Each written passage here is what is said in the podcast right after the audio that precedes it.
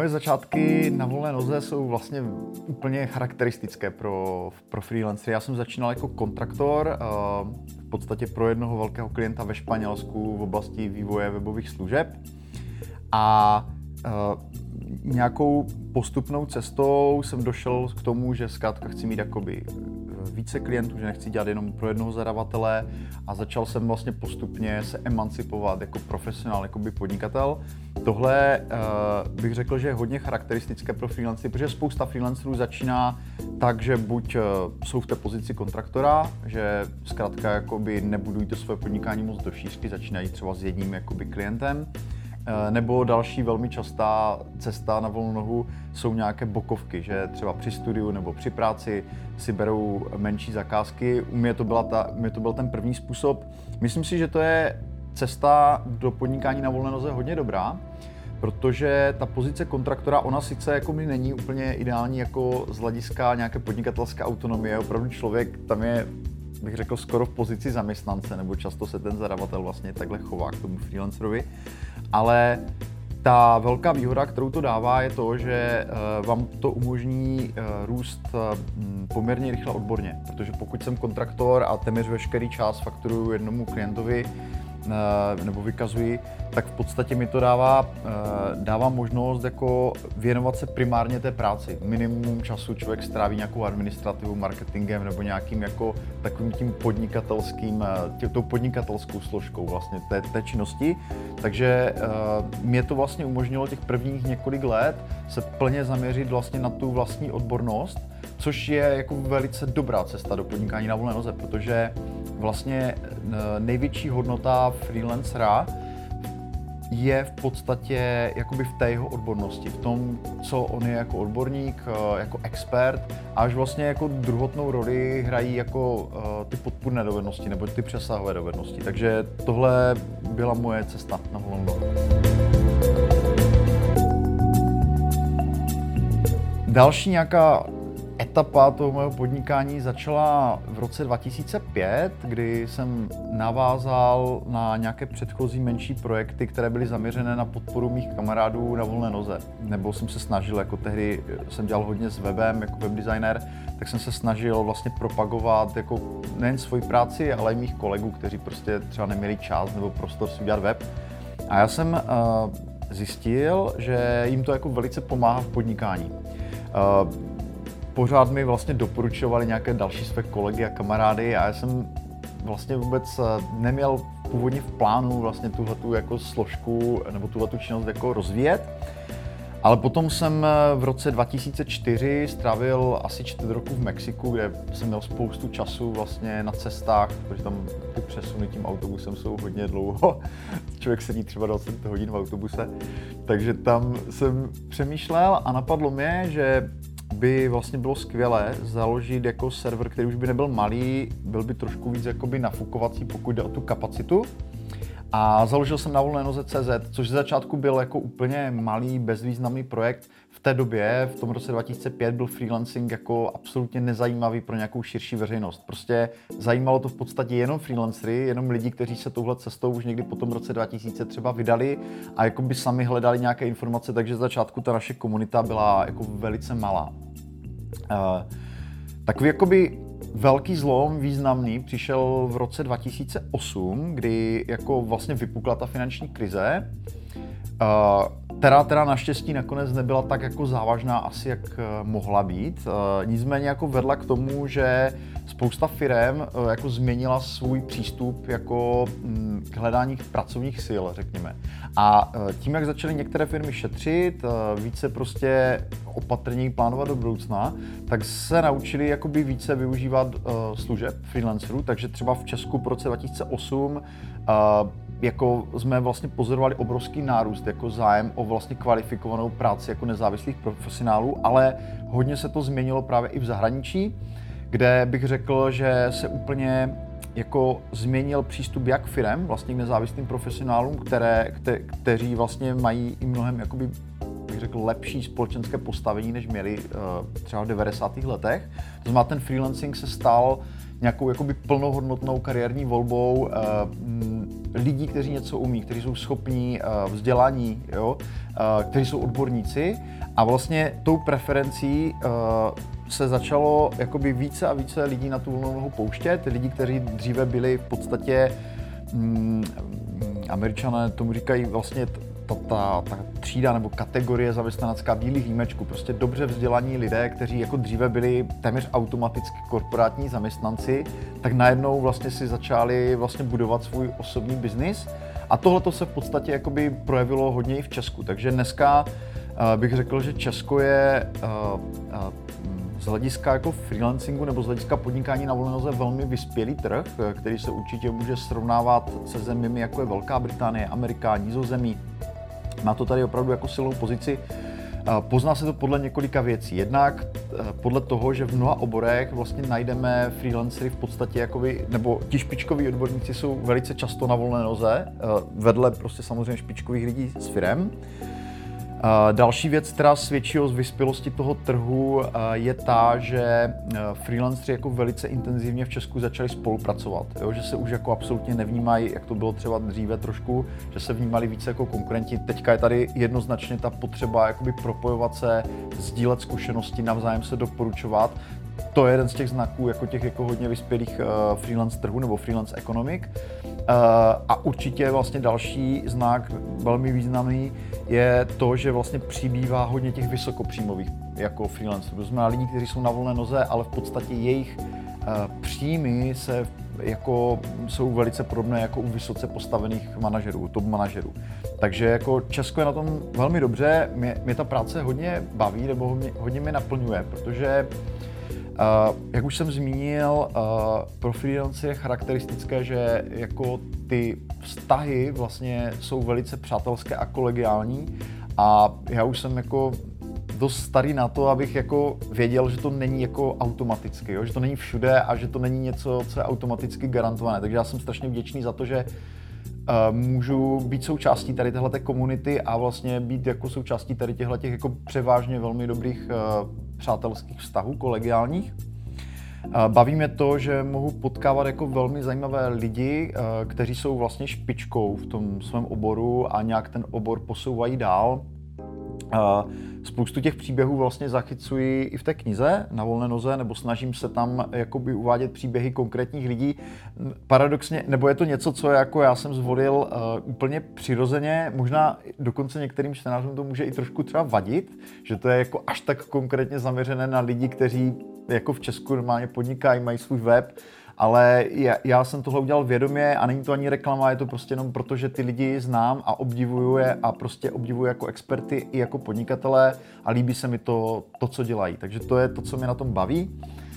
Uh, co je třeba těžší na mojí práci, nebo co je, co je náročné, určitě tím, že uh, já jsem tu komunitu vlastně začal nějakým způsobem koordinovat nebo dávat dohromady v roce 2005, tak obecně jakoby péče o komunitu, o její potřeby a o nějaký jako její rozvoj je, je běh na dlouhou tráť a jsou tam prostě období, kdy člověk jako uh, neříkám, že se blíží vyhoření, ale prostě musí si dát pro trošku oddech, trošku distanc, třeba přibrat do uh, týmu nějaké lidi, kteří mají jakoby ten čerstvý drive se tomu věnovat. Takže tohle je pro mě určitě jako velká výzva na tom, jo? vlastně dělat to Eh, v horizontu prostě desíti a více let jako je těžší, než to dělat třeba jeden rok. Jo? A i, i z toho důvodu vlastně lidé, kteří dávají dohromady komunity nebo se pečou o komunitu, ať už to v coworkingu nebo v nějakých jiných, tak jako mnohem častěji rotujou. Eh, já nejsem v téhle pozici, ale naštěstí mám skvělý tým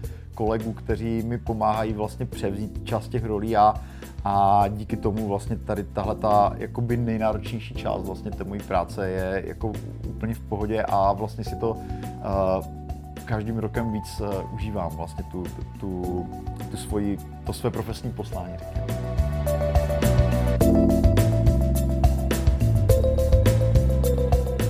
Pokud jde o moje nejbližší plány, hodně se pojí v podstatě uh, jednak tady téhle knize, protože teďka s Melvillem jsme se rozhodli po několika měsících úvah, že tu knihu upravíme pro mezinárodní vydání, pro globální publikum. Takže já jsem teďka v podstatě strávil asi čtyři měsíce na Kanárských ostrovech v, ve stavu hluboké práce, kdy jsem uh, v podstatě jakoby přepracovával ten rukopis do podoby, která je podle mě vhodnější pro to globální publikum. To rozhodování bylo hrozně těžké, protože uh, uh, já samozřejmě jako autor jsem trošku protektivní ohledně toho díla, což je přirozené, takže jakoby mě se to nechtělo moc zkracovat, jako, což byl jakoby první nápad, který jako Tomáš Baránek, můj vydavatel, nebo jeden z mých dvou vydavatelů, měl, uh, jestli to nechci zkrátit, jsem říkal, tak to nejde, jako, nebo prostě nebyl, nebyl jsem ten myšlený, ale čím víc jsme se jako zabývali tím, jako jak tu knížku jako vy, m, budeme chtít jako dostat k jiným vydavatelům v zahraničí, nebo ji třeba vydat případně sami, tak jsme jako postupem času dospěli k závěru, že vlastně ta kratší verze by byla uh, jako asi pravděpodobně mnohem snáze pro nás jako z Česka uh, udatelná na tom, na tom trhu, jako širším. A co bylo jako úplně ten definitivní, jakoby poslední, jako ta, ta příslovečná poslední kapka, tak bylo, uh, byla diskuze nebo debata vlastně s mým oponentem, editorem, uh, kamarádem, který mi obrovsky pomohl vlastně už s tím prvním rukopisem s Michalem Kašpárkem, který teďka je šéf-redaktorem uh, Finmagu, je to č- autor, publicista, kterého se jako obrovsky vážím, jako pro ten jeho styl a pro jeho kritické myšlení, rozhled. A vlastně já jsem jako s Michalem se o tom bavil a říkal jsem, ale je, jako asi by bylo dobré to zkrátit, ale já si prostě nevěřím, uh, jestli jako dokážu vlastně seškrtat třeba ten rukopis třeba na polovinu a v níž by mu to uškodilo. A Michal, protože tu knihu znal už jako jeden z hlavních oponentů toho českého vydání, tak říkal, hele, uh, jakoby uh, dá se to udělat, jo, samozřejmě je to za cenu nějakých jakoby menších obětí a vzhledem tomu, že mi jako dodal takovouhle jako víru, tak uh, jsem se skutečně teďka v lednu uh, do toho pustil a vlastně před několika, dní, uh, před několika dny jsem vlastně ten rukopis dokončil. Je to zkráceno asi z 850 normostran zhruba na 500 normostran, takže z těch 760 stran té původní délky to bude třeba řekněme 450 tiskových stran, což jako si myslíme, že pokud to předložíme já nevím, německému vydavateli nebo americkému, tak přece jenom udáme asi snáze jakoby práva na knížku z Evropy, která má prostě 450 než 800 stránek. Takže tohle byl teďka obrovský projekt, který jako fakt byl velice náročný, protože to byla úplně jiná, jiný typ práce než to vlastní psaní. Jo? Ono to, ta editace nebo to zkracování uh, probíhá v několika vlnách a jakoby k tomu jsem se postupně propracovával k tomu, k tomu výsledku a jsem rád, že to mám za sebou. A, kromě toho ještě dělám vlastně další projekt, který je zaměřený na uh, globální publikum. A je to aplikace Procesoid, vlastně zaměřená na procesní řízení. Je s tím spojený i nějaký blog v angličtině, takže se chci jako uh, i trošku víc profilovat jako publicista, autor, který jakoby píše nebo je schopný psát jako odborné články v angličtině, takže to je teďka taková jakoby moje vize stát se vlastně bezvýznamným anglickým blogerem a strašně si to užívám, protože samozřejmě na tom jako globálním trhu nebo na tom anglickým tam těch blogerů je prostě strašně moc, takže i když člověk píše dobře, tak je vlastně jakoby uh, neznámý nebo jako píše jenom pro nějaké odborné malé publikum, takže to je vlastně moje ambice teďka jako pro následující rok.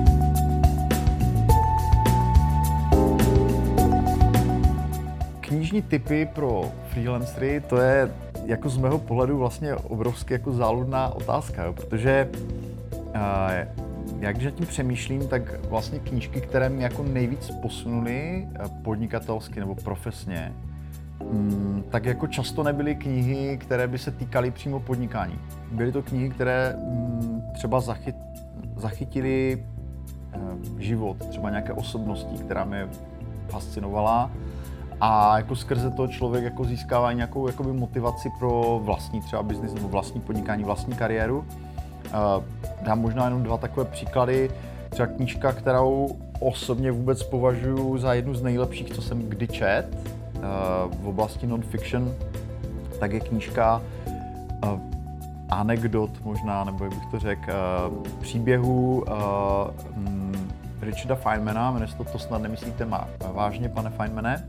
On jako byl, byl velmi slavný uh, Nobelový fyzik, ale byl to člověk, který jakoby měl smysl pro uh, různé taškařice, různé, uh, různé vtípky.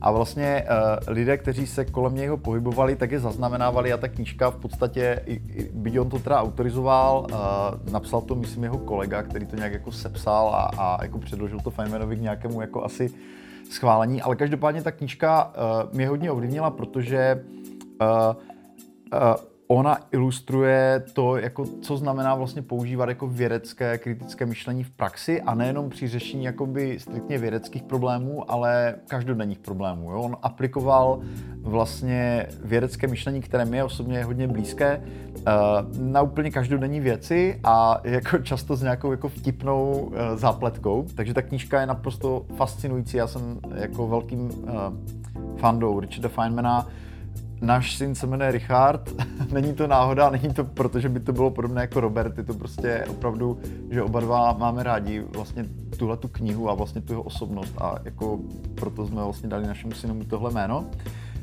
nebo, uh, co se mi taky strašně líbilo, a zase v trošku v kontextu s podnikáním je audiokniha Churchill, Eh, kterou namluvil historik Rufus Fears. Ona teda není a ani nikdy asi nebude k dispozici v češtině, protože je to ze série Great Courses, kterou já dost jako mám rád. A ta, ta série, když to řeknu hodně ve stručnosti, spočívá v tom, že společnost, která to produkuje, která se jmenuje Teaching Company, tak v Americe vlastně uh, uh, si vybírá jako nejlepší vyučující z nejlepších škol, prestižních univerzit a vezme jejich jako dlouholetý kurz, který tam mají pro ty studenty a víceméně jako ho zachytí. Má to třeba 20 hodin, některé mají 25 hodin ty kurzy, je to rozdělené do půlhodinových bloků. A řekl bych, že eh, u některých kurzů, protože často jsou to kurzy jakoby pokročilé, které jsou určené pro studenty, kteří už mají nějaký základ, tak tam třeba doplní pár kapitol někde na začátek, aby jako uh, to přiblížili tomu jako laičtějšímu publiku, ale jinak jako nešetří ty, uh, ty posluchače. A vlastně uh, uh, ty Great Courses vlastně obsahují tudíž jakoby ten nejlepší jako sebevzdělávací materiál vlastně z amerických, z britských, uh, ze světových škol. A jedna vlastně z těch knih, kterou jsem četl, jsem jich četl možná několik desítek tady těch, těch kurzů, tak eh, je vlastně Rufus Fears a jeho jako životopis Churchilla, který jako je, je mnohem lepší než jakákoliv jiná věc o jeho životě, jakou jsem četl. Ono je to podaný jako s obrovskou vášní a jako zápalem, protože uh, ten Fears je jako absolutně geniální rétor, jo? což uh, jakoby hrozně pomáhá tomu, aby člověk jakoby pronikl do uh, do toho Churchillova života nebo do toho stylu vlastně, jakým způsobem on přistupoval úplně ke všemu. A mimo jiné pro mě jako to freelancera není bez zajímavosti, že jako Churchill byl v podstatě na volné noze jako autor. On v podstatě ještě než se pustil do politiky, tak velmi zbohatl jako právě na článcích, na, na, na psaní vlastně o jako svých výpravách a o nějakých jakoby válečných taženích, kterých se zúčastnil. Takže on byl v podstatě velice úspěšný freelancer, což jsem do té doby jakoby vůbec ani nevěděl, nebo znal jsem nějaké životopisné zmínky, ale nevěděl jsem, jak, jak, jak významnou jako roli tahle ta složka v jeho životě, životě hrála. Takže jako často ty knihy, které jako já bych třeba doporučil freelancerům, uh, jsou věci, které mají jako obrovský přesah, jo? že to nejsou jenom vyloženě věci zaměřené na podnikání jako takové. Pokud bych jako by to měl zúžit, jako řekněme na ty podnikatelské věci, tak uh, uh, Určitě, co bych doporučil, je pokud si chcete jakoby k podnikání na volné noze nějakou knihu, tak si opravdu vzít knihu, která je určena pro freelancery. To je strašně důležité, protože uh, vlastně knihy, které jsou určené pro firmy, pro startupy, jako obsahují jako ne zrovna triviální jako sumu know-how, která prostě není adaptovatelná jednoduše na volné noze. Znamená, důležitý je vzít si knihu, která je napsaná pro freelance, ať už je to češtině, jako je třeba ta moje, nebo v angličtině typu jako Freelancers Bible, třeba od Sary Horovic, nebo dokonce uh, na Amazonu je spousta knih, které jsou určené přímo pro freelancery v tom daném oboru, takže How to be a freelance illustrator nebo How to be a freelance writer. To si myslím, že je jako dobrý, dobrý jako mm, nexus, jako kterým jako na to pohlížet.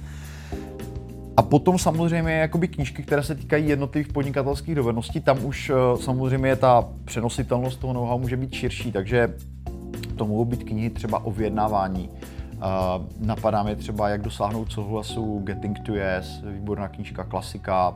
Melville má třeba Nikdy nedělej kompromis. Uh, knížky, které se můžou týkat třeba osobní produktivity, v tom je um, jako třeba hodně populární GTD, uh, nebo mít vše hotovo.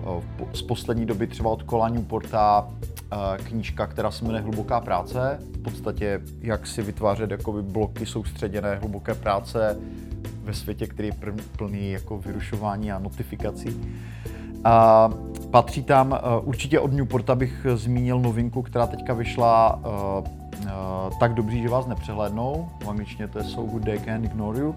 A to je zase, bych řekl, jedna z nejlepších knih třeba o kariérní strategii, nejen pro freelancery, jakoby v posledních let. Jo? Je to v podstatě takový úplně jako debunk, uh, nebo takové jako spochybnění takové té jako velice oblíbené jako mantry těch knih o úspěchu, které tvrdí jako dělejte to, co milujete a, usp- a vydržte a uspějete. Jo, prostě ten Newport jako z pozice akademika de facto tohle úplně jako mm, uh, jakoby vyvrací, protože uh, ta strategie má, obrovsk, jako má obrovské problémy. Já se s tím setkávám vlastně jako podnikatelský poradce, že prostě nestačí dělat to, to, co člověk miluje, pokud to, co miluje, je v podstatě špatně placená dovednost. Jo? Pak to v podstatě může znamenat, že jako dělám spoustu práce a jsem za to špatně placený.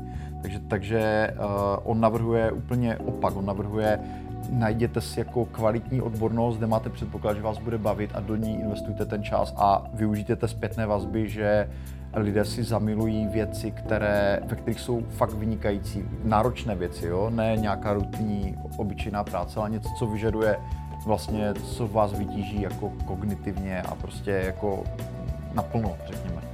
Takže, takže to jsou knížky, které bych určitě doporučila a možná ještě poslední, co bych zmínil, a to je knížka, kterou miluju a která mi hodně ovlivnila i jako autora od uh, Stevena Pressfielda, Válka umění. To je prostě úplně skvělá knížka War of Art v originále. Mimochodem, já jsem si uh, se Stevenem trošku psal v době, kdy jsem právě se rozhodoval, jestli zkrátit tu volnou nohu z těch 760 stran na něco menšího a, a on mi odepsal, hele, te v klidu to dáš. Já když jsem napsal uh, Ohnivou bránu, což je prostě pro mě úplně ikonický román jako o bitvě u Thermopyl, tak uh, mi můj agent řekl, že to musím z těch 800 stran zkrátit na 300, jinak to neudá tu knížku. A tohle, když mi napsal s tím Presley, tak jsem si říkal, tak to dám.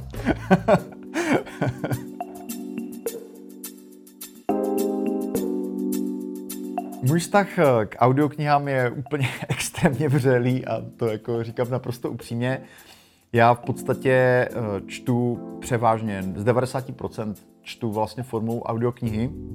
Je to částečně daný tím, že relativně dost uh, pracuji na počítači, takže prostě se mi už potom jako třeba nechce tolik jako uh, ještě hm, koukat do textu nebo do knihy.